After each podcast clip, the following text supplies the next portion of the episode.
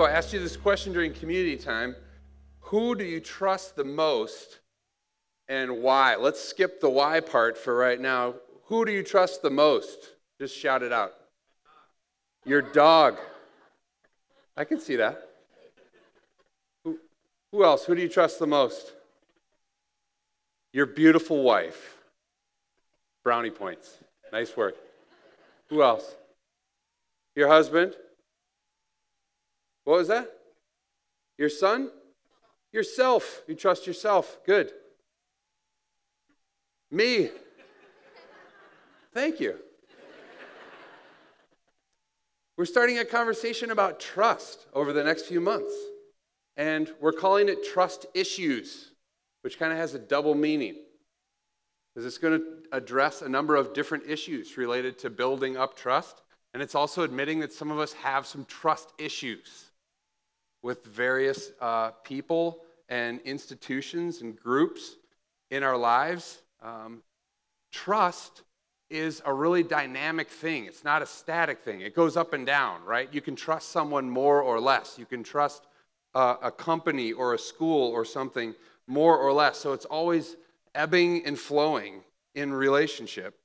Uh, when I was thinking about it this week, I realized trust grows really slowly, usually, right?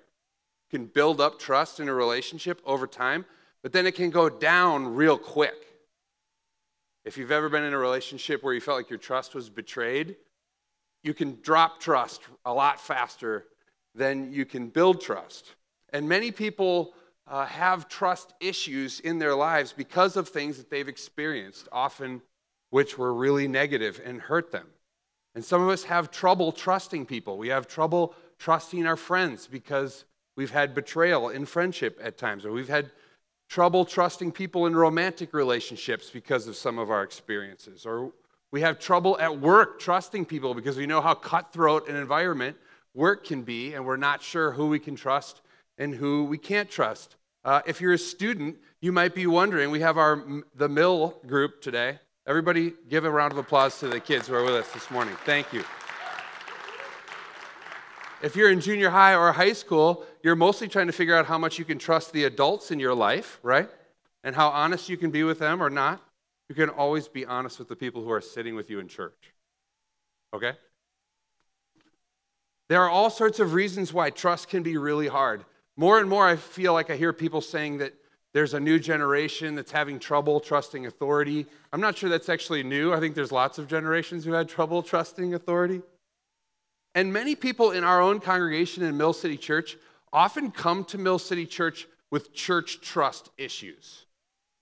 That you've been in a congregation or you've been in some place where you've had a bad experience with church in some form. You've been hurt or disappointed by God in some way, or you're in the midst of trying to sort out some significant doubts or questions that you have about your faith, and you're not sure how to do that and still trust God or people in a congregation in a church at the same time. And this can be really scary and really unsettling. So, the truth is that probably for all of us, we have some trust issues, right? Family, friends, work, church, God, authority, something. Uh, but what I, what I hope for this conversation over the next couple of months is that it, for us to admit that it's one thing to just say, I have trust issues, and then not really do anything about it. And just kind of go, that's just the way it is. I'm not, I don't really trust XYZ thing. Um, and it's another thing to say, okay, so I have a few trust issues in these areas. What can I do about that? How can I actively try to rebuild some trust in areas where I've lost trust?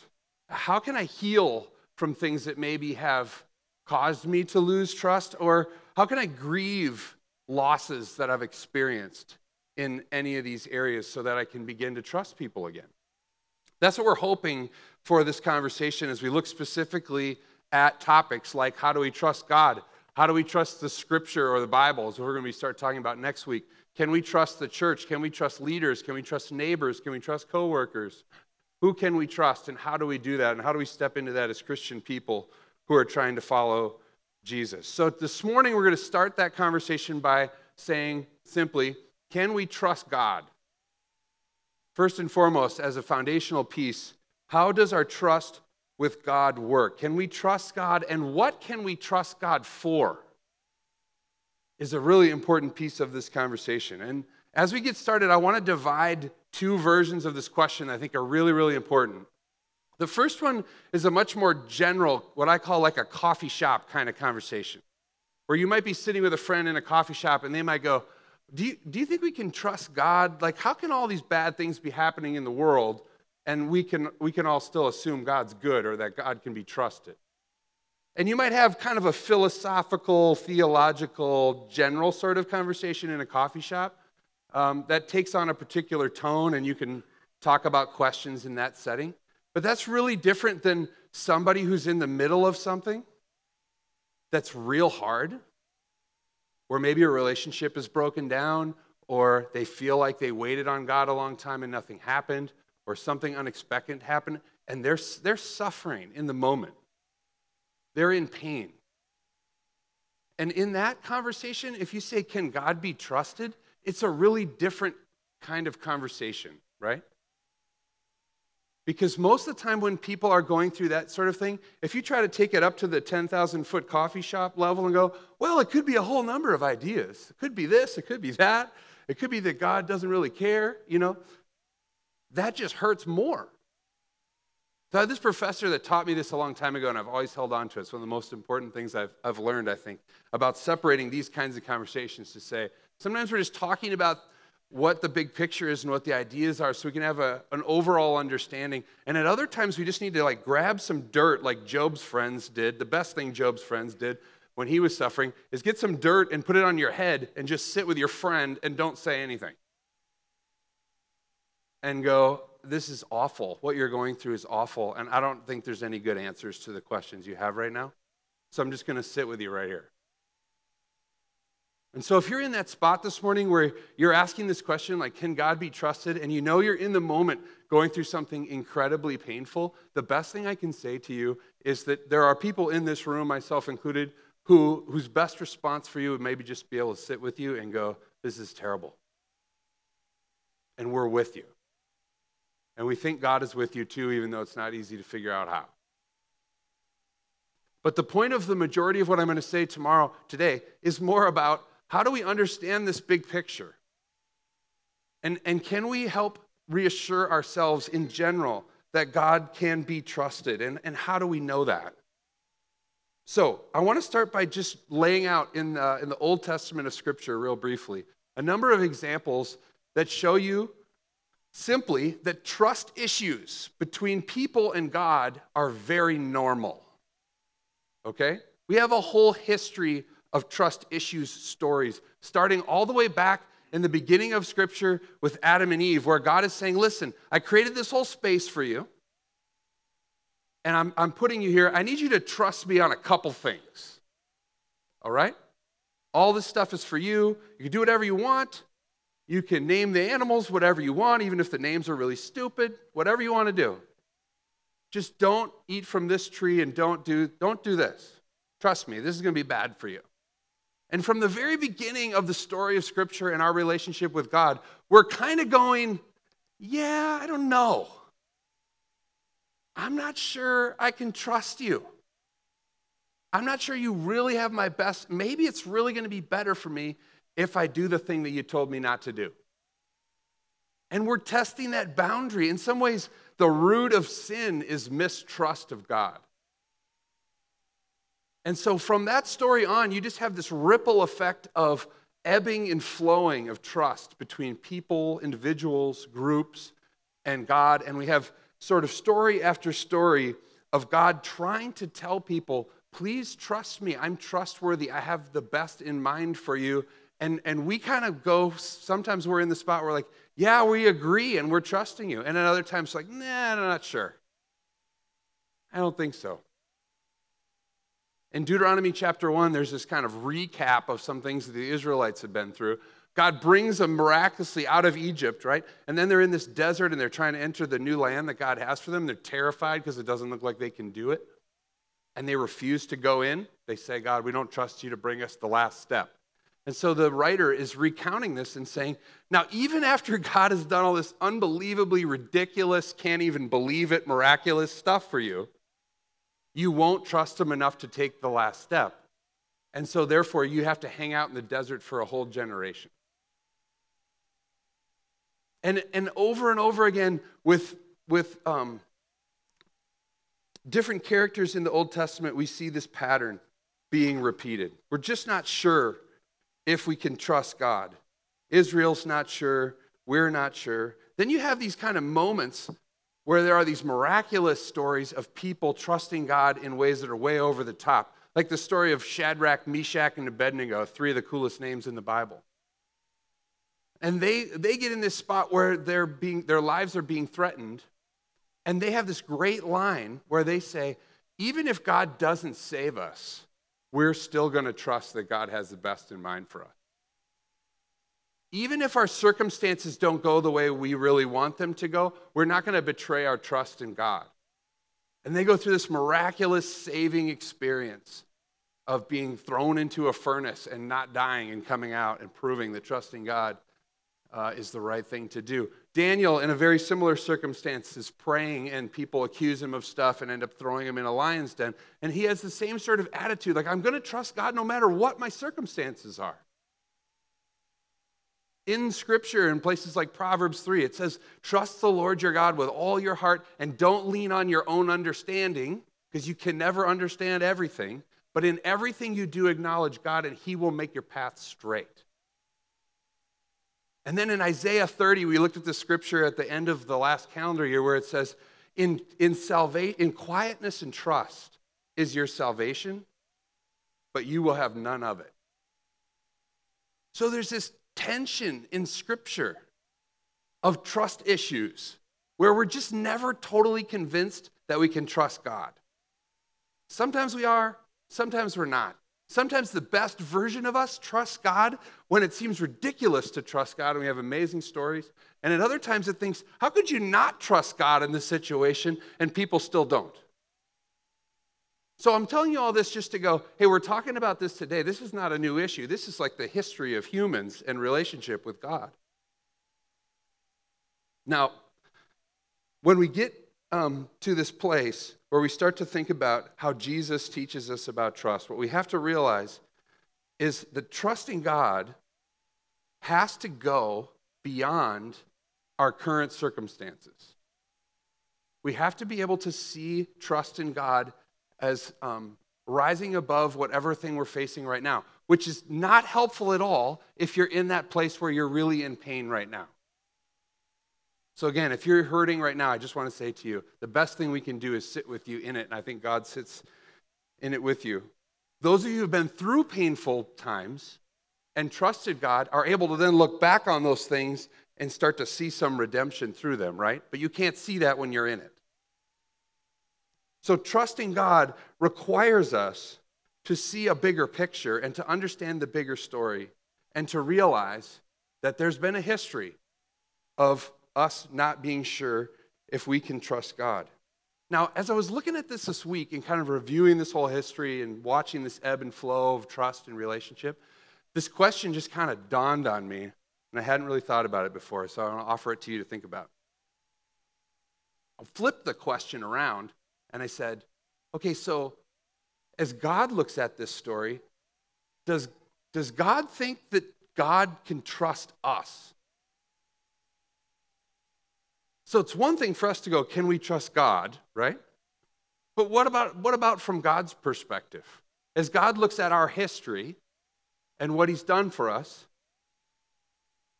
do you think He can say, yeah, these people are trustworthy? I can trust them. I know they're going to respond well. They're my people. I've called them by my name. I know that they're going to step up when, when they need to. What do you think? It's dangerous sometimes when we put God in a space and try to be the, the judge of God. We always got to turn it around and then also say, and then how would God evaluate us? So if we want to know if God's trustworthy, we also have to say, are we trustworthy? If you're in a relationship, it's one thing to go, can I trust the person next to me? But you also have to say, can they trust me? And how can we grow in the space where God can really trust us to be faithful, even in the midst of really hard circumstances? I want to look at this text with you in John chapter 3. For some of you, it'll be a familiar text. John chapter 3 is this conversation between Jesus and a man named Nicodemus. Nicodemus is an elite religious leader, and I think he's sneaking in the night to talk to Jesus because he's pretty sure Jesus is onto something, but Jesus could use a little bit of help in some of his teaching. Like he needs a few tweaks. And Nicodemus is coming to help him. Like, you're saying some good stuff, you got to just make a half turn and you'll be there. And uh, Jesus isn't really into being mentored by Nicodemus in this conversation. And so in John chapter 3, Jesus starts to talk to Nicodemus about what it really means to trust, to put your faith in, to believe. The word believe and trust in Scripture are very close. Sometimes you'll see in your Bible the word trust. It could be the same Greek word as believe, they kind of go back and forth. I'm going to read you two different versions of this text today from John 3 16 to 18. And I want you to look for the words believe and trust and, and think about how they inform our question can we trust God as I read them? Okay, so here we go. This is John writing about some of the things that Jesus said. John says, For God so loved the world that he gave his one and only Son, that whoever believes in him shall not perish, but have eternal life. For God did not send his Son into the world to condemn the world, but to save the world through him.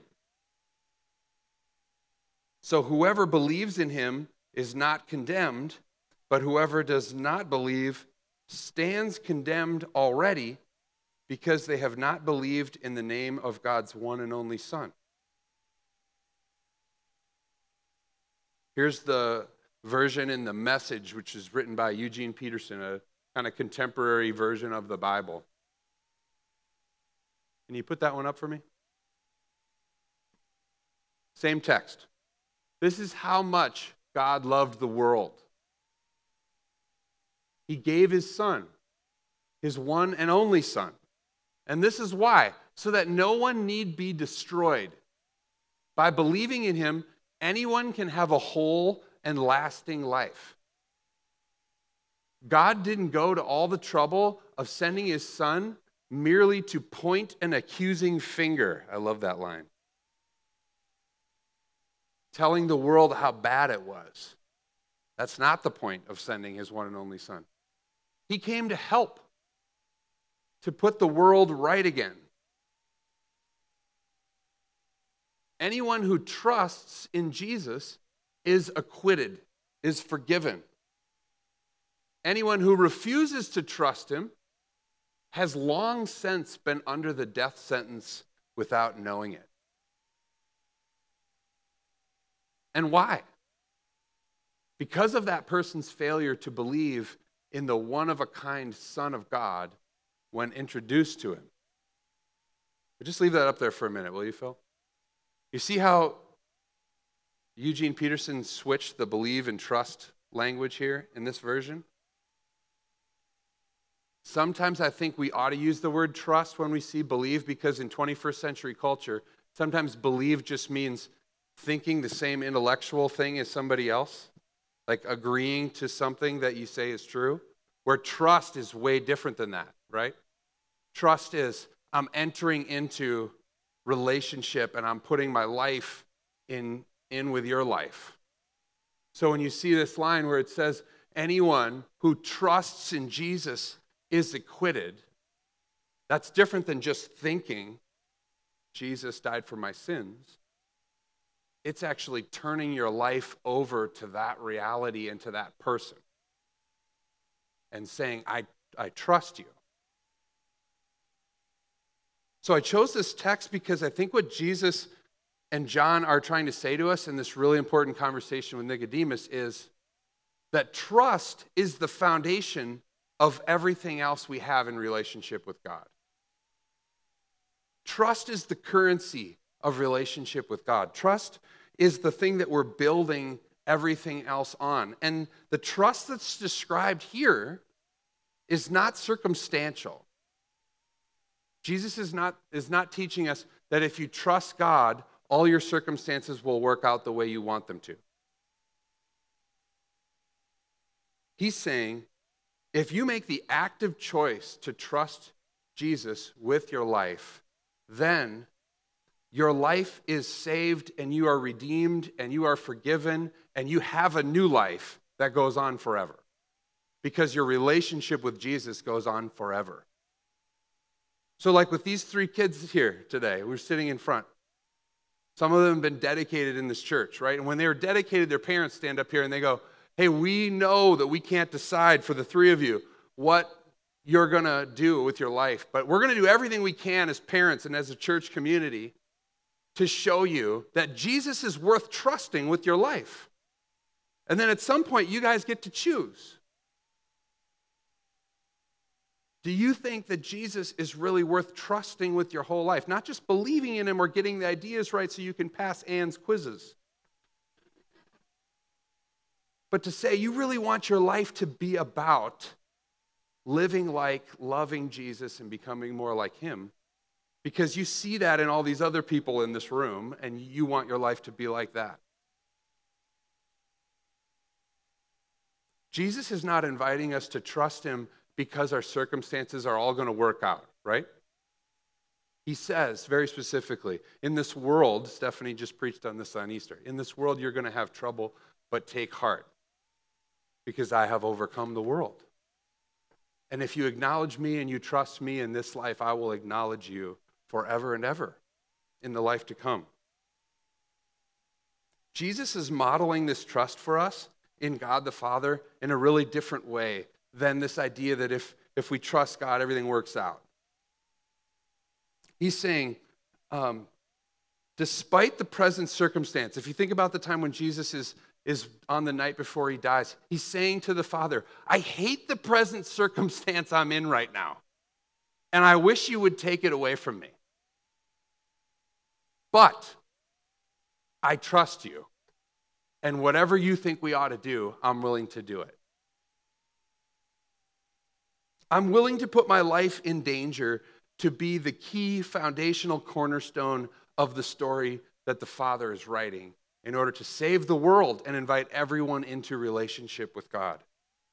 So, can we trust God or not? Let me just say this there's some things you can't trust God for and you ought to just cross them off your list. You can't trust God to keep you and everyone you love safe for your whole life. You can't.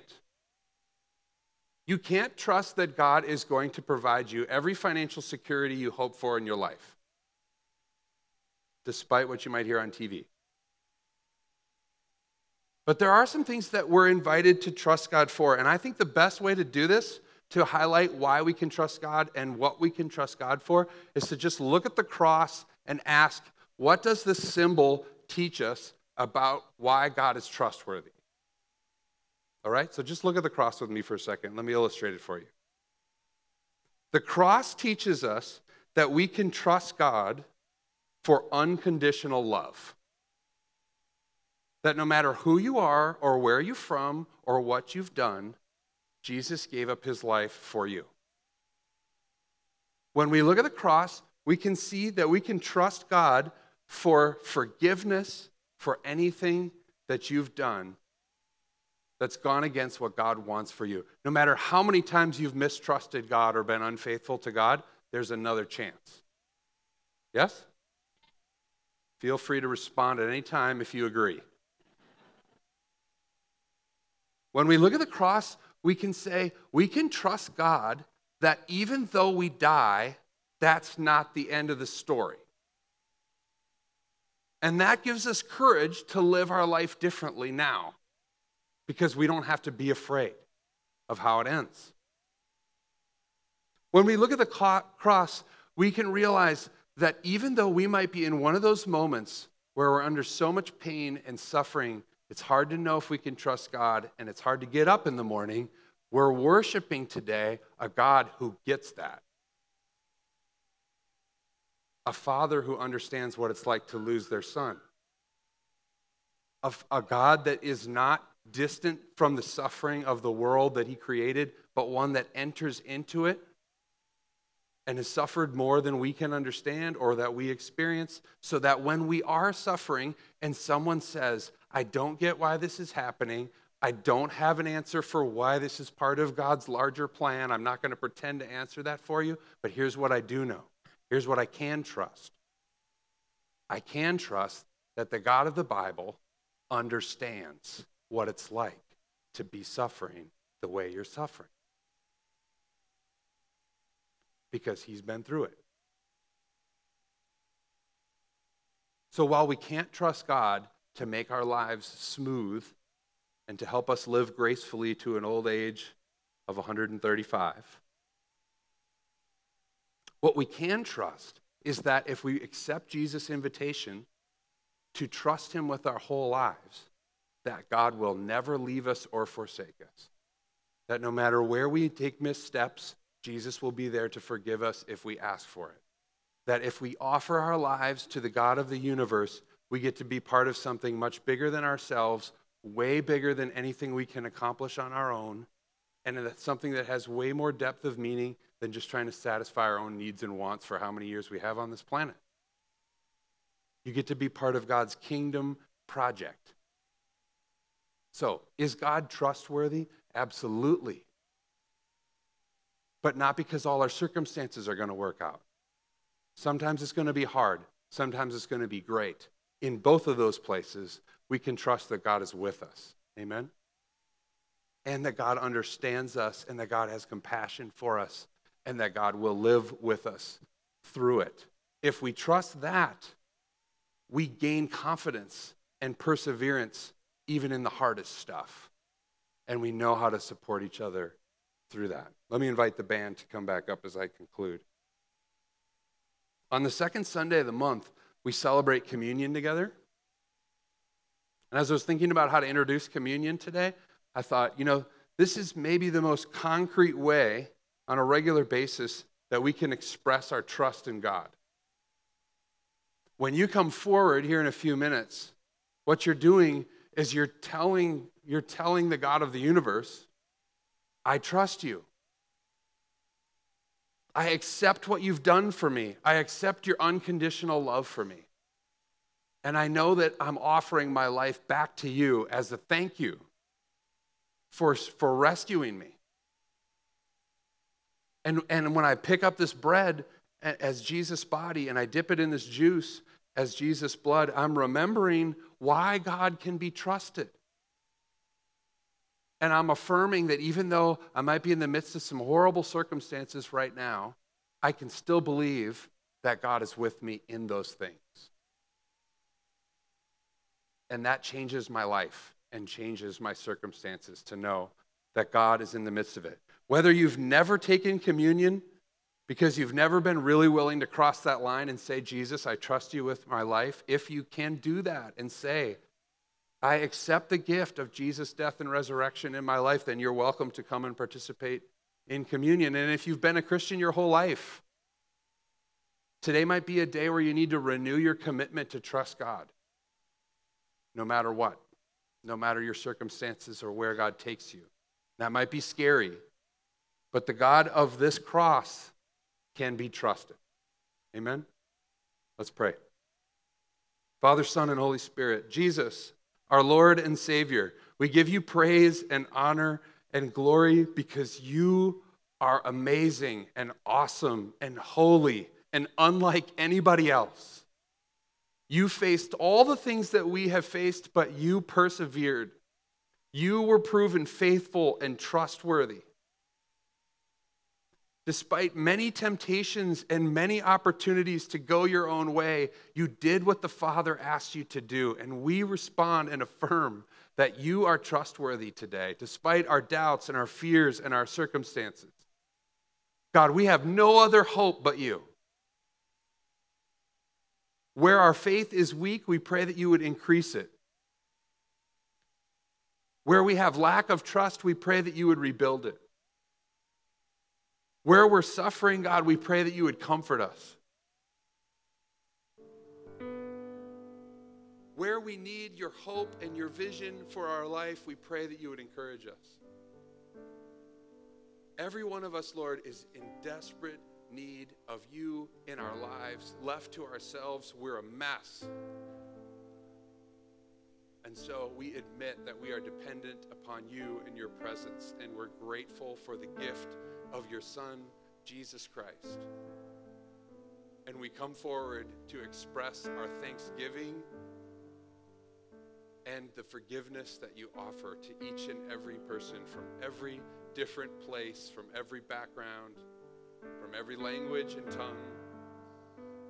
God, we are equal in your sight at the foot of the cross. We love you, we honor you, we praise you. In